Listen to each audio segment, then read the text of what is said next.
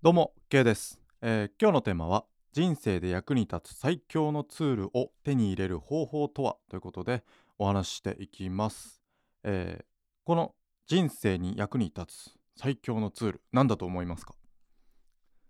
はい、これはですね多分思いついた方もいらっしゃると思うんですけども、人に何かをうまく伝えることができる、これ最強のツールじゃないですか。人に何かをうまく伝えることができる、例えば伝えるっていうと情報とかって、思う方も多いと思うんですけど、情報だけじゃないですよね。 うまく情報を伝えようと思ったらアナウンサーの方が多分、一流ですよね。あの人たち以上に、うまく情報を伝える、どんな人にも千差万別で、情報を伝えることができるなんていう人は、あの人たちを置いてですね誰もいないとは思うんですけども、それ以外にもですね人に何かをうまく伝えることができると考えたときに、考えられるのが、自分の考えとかですね、あとは自分の意見、あとは自分の主張、似たような感じですけども、とにかく、自分の思った方向に、人を進めるため、人に進んでもらうために何かを、うまく伝えることができる、これができればですね、変な言い方ですけど人生は思い通りということですね。人を操作しようとかそういうことではなくてですね、その人が納得できるように、その人が自分の意思であそうかと納得して、自分の行動を変えるとか、そういった方に協力してくれるとか、そういう風な形でですね人に何かをうまく伝えることができたら、これはもう最強ですよね。本当にこれが 100% できるようになったら、それは神の領域だと思うんですけども、少しでも、できることが可能になるのであればですね誰でも、欲しいツールだと思うんですね。ツールというか、能力というか、人に何かをうまく伝えることができる、こういう能力ですね。じゃあこの能力をどういうふうに手に入れることができるのかというと、これは毎度のことながら、勉強と慣れというこの2つに集約されるんですけど、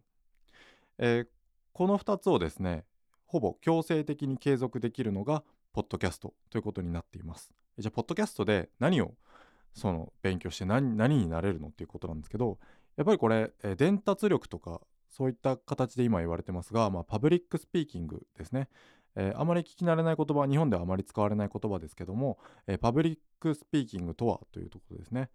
公で、人の前でですね自分の意見を言うということが、パブリックスピーキングになりますが、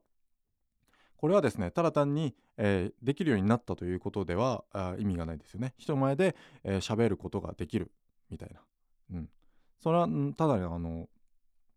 だスピーチができるようになっただけというか、緊張せずに人前で喋れるようになっただけという段階なので、これを一段階進めて、伝達力を持たした、人に何かをうまく伝えることができるスキル、これが、今、とても重要な、スキルということですね。今そういったことをお伝えしているんですけど、この2つをほぼ強制的に、この2つが勉強となれですね、この2つを、ほぼ強制的に継続できるのがポッドキャストということです。まずは勉強ですね。これなんで強制的に継続できるのかっていうと、ポッドキャストで何か喋るときっていうのは、自分の中にあるものだけを喋るだけでは、一瞬でネタ切れしてしまいます。今までの自分の経験とか、実績とか、なんか考えていることとか、そういったことだけを喋っていればですね、1週間ぐらいで話すことなくなるかなっていう感じですね。実感としては、本、なんか電子書籍書こうかなって言ったら、1冊2冊3冊ぐらい書いたら、もうほぼ書くことないですよね。普通の人が自分の今までの経験とか、今まで勉強してきたこと、人から聞いたこととか、そういった自分の中にあるものだけで何か本を書こうと思ったら、3冊ぐらいが限度かなと。実際に私も3冊4冊ぐらいでも、自分の経験から書いた本は2冊ぐらいだったのかな。それ以外は勉強して書いたということですね。で、この勉強ポッドキャストを続ける上でですね、この勉強がなんで大切なのかっていうと、どうしてもそういうふうにネタ切れしてしまうから勉強が大切だということですね。なので、ポッドキャストを続けるということを決めたのであれば、この勉強は強制的につきまとってくるものということです。勉強しないと絶対喋れないので、どっちを強制的にするかですよね。勉強を強制的にするように決意すれば、ポッドキャストは継続できると。で、ポッドキャストを、強制的に継続すると決めれば、勉強も継続できるということですね。どっちを軸に置くかは人それぞれなんですけども、この勉強というのは、ポッドキャストを続ける上で確実に、ついてくるものですよということですね。あと2つ目の慣れ、これ単純ですね。何か喋ることが、ポッドキャストなので、もちろん慣れるですよね。慣れますよね。でこの慣れなんですけども、最初のうちはですね、やっぱり原稿を書いて自分の伝えることっていうのを、順序立てて、組み替えてあげて話さないと、やっぱり聞いてる人っていうのは、これ何を聞かされてるんだというふうになってしまいますので、最初のうちはもちろん、ある程度整理するっていう意味ですね。緊張して、頭が真っ白にならないという、対策にもなりますから、もちろん原稿を書くことはいいと思います。ただ慣れてきたらですね、やっぱ原稿を書かないで、話せるようになれば、もちろんそれがいいなというふうに思いますね。私は今、原稿数行書いた状態で、もちろんこうやって話してますけども、これがですね、たった一言テーマだけ書いて喋れるようになれば、それが一番理想なのかなというふうには思います。この勉強と慣れ、これが、ポッドキャストを続ければですね、強制的に、やること、やらなければいけないことっていうか、慣れはあれですけどね、後からついてくるものですけども、経験、勉強と経験を積み重ねることができるということで、ポッドキャスト非常におすすめかなと。この人生で役に立つ最強のツール、人に何かをうまく伝えることができるツールが手に入るということで、このポッドキャストすごくおすすめだなというふうに思いますね。じゃあパブリックスピーキング、これを学んでいけばですね、ポッドキャストを、続ける上でですね、勉強しないと喋ることがないと。じゃあパブリックスピーキングについて勉強して、それをポッドキャストで、話せばですね、アウトプットにもなるし、インプットも自動的にできると。そして経験も積むことができる。これも素晴らしいですよね。三方よしみたいな感じなんですけど、このパブリックスピーキングですね、いろいろ私が勉強してきた中で少し、ポイントとなる部分を、お話ししていきたいと思いますね。じゃまずオープニングです。オープニングで、重要になるのが、よし聞こうとさせるためのオープニングが重要ですね。私最初、今日冒頭で人に何かをうまく、人生で、役に立つ最強のツールを手に入れる方法なんだと思いますかって、質問形式にしたと思うんですけども、これって、質問されることによって聞いてる人っていうのが、自分ごとと捉えることができるんですよね。これ私に関係あるのかなと。全然関係ない質問でも質問されると自動的に答えるというのが人間の習性ですので、頭の中でその質問に対して答えを探すんですよね。でそういった作業を一回してしまうと、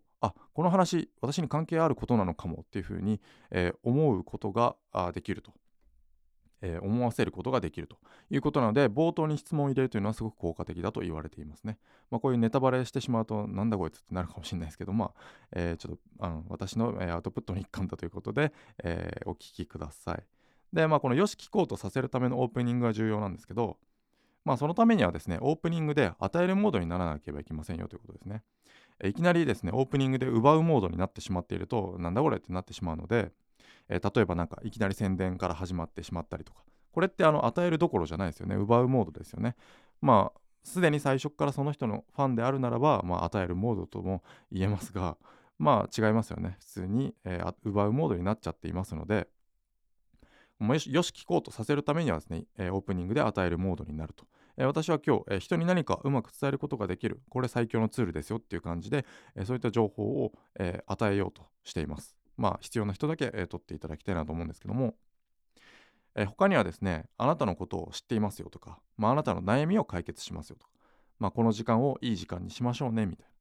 いな、あとは、この話を聞かないと損をしますよみたいな感じで持っていくっていう、技術もありますね。この話は最後まで聞かないと損しますよっていう雰囲気を出すということが、このオープニングで大事になってくると思います。10分あれば1分とか2分とかが、オープニングになってきますので、そういったことを意識するとですね、いいと思いますね。でこれってパブリックスピーキングにおいて型と呼ばれてるんですよね。10分の話であれば、だいたい1割から2割をオープニングに持ってきて、で、本編ですね、ボディと呼ばれるものですけども、オープニング、ボディ、このボディが一番大切なコンテンツとなりますので、このボディで一番伝えたいことを話すと。でこのボディが一番大切で、このボディを聞かせるためのオープニングがあるというイメージですね。で、一番記憶に残りやすいと言われるのがその後のクロージング、オープニング、ボディ、クロージングという型があって、でこの最後のクロージングもだいたい1割から2割ですね。で、最後に言われたことが一番人間、記憶に残りやすいと言われているので、このクロージングでですね大事なことを振り返ったりとかっていうことが、必要になってきますね。で、この型ですけども、最初はですねやっぱり型を使った方がいいと思うんですよね。例えばあなたが何か、野球とかでも、なんかお茶とか書道とかでもいいですけど、先生がいてその先生に型を教えてもらうと思うんですよね。で、その型じゃない状態で、じゃあ好きにボールを投げてくださいと、全くボールなんか投げたことない、じゃあ例えば女の子がいたとして、女の子の投げ方ってめちゃくちゃ変な投げ方するじゃないですか。あれが完全なる自己流で投げてる状態ですよね。じゃあその型を、ちゃんとした投げ方、肘から投げるとか、なんか肩を閉じて最後まで開かないとか、そういう型がありますよね。そういったボールの投げ方の型を全く教えずに、じゃあそのまま好きな状態で投げ続けてください、いずれ上手くなりますみたいな感じで言われたら、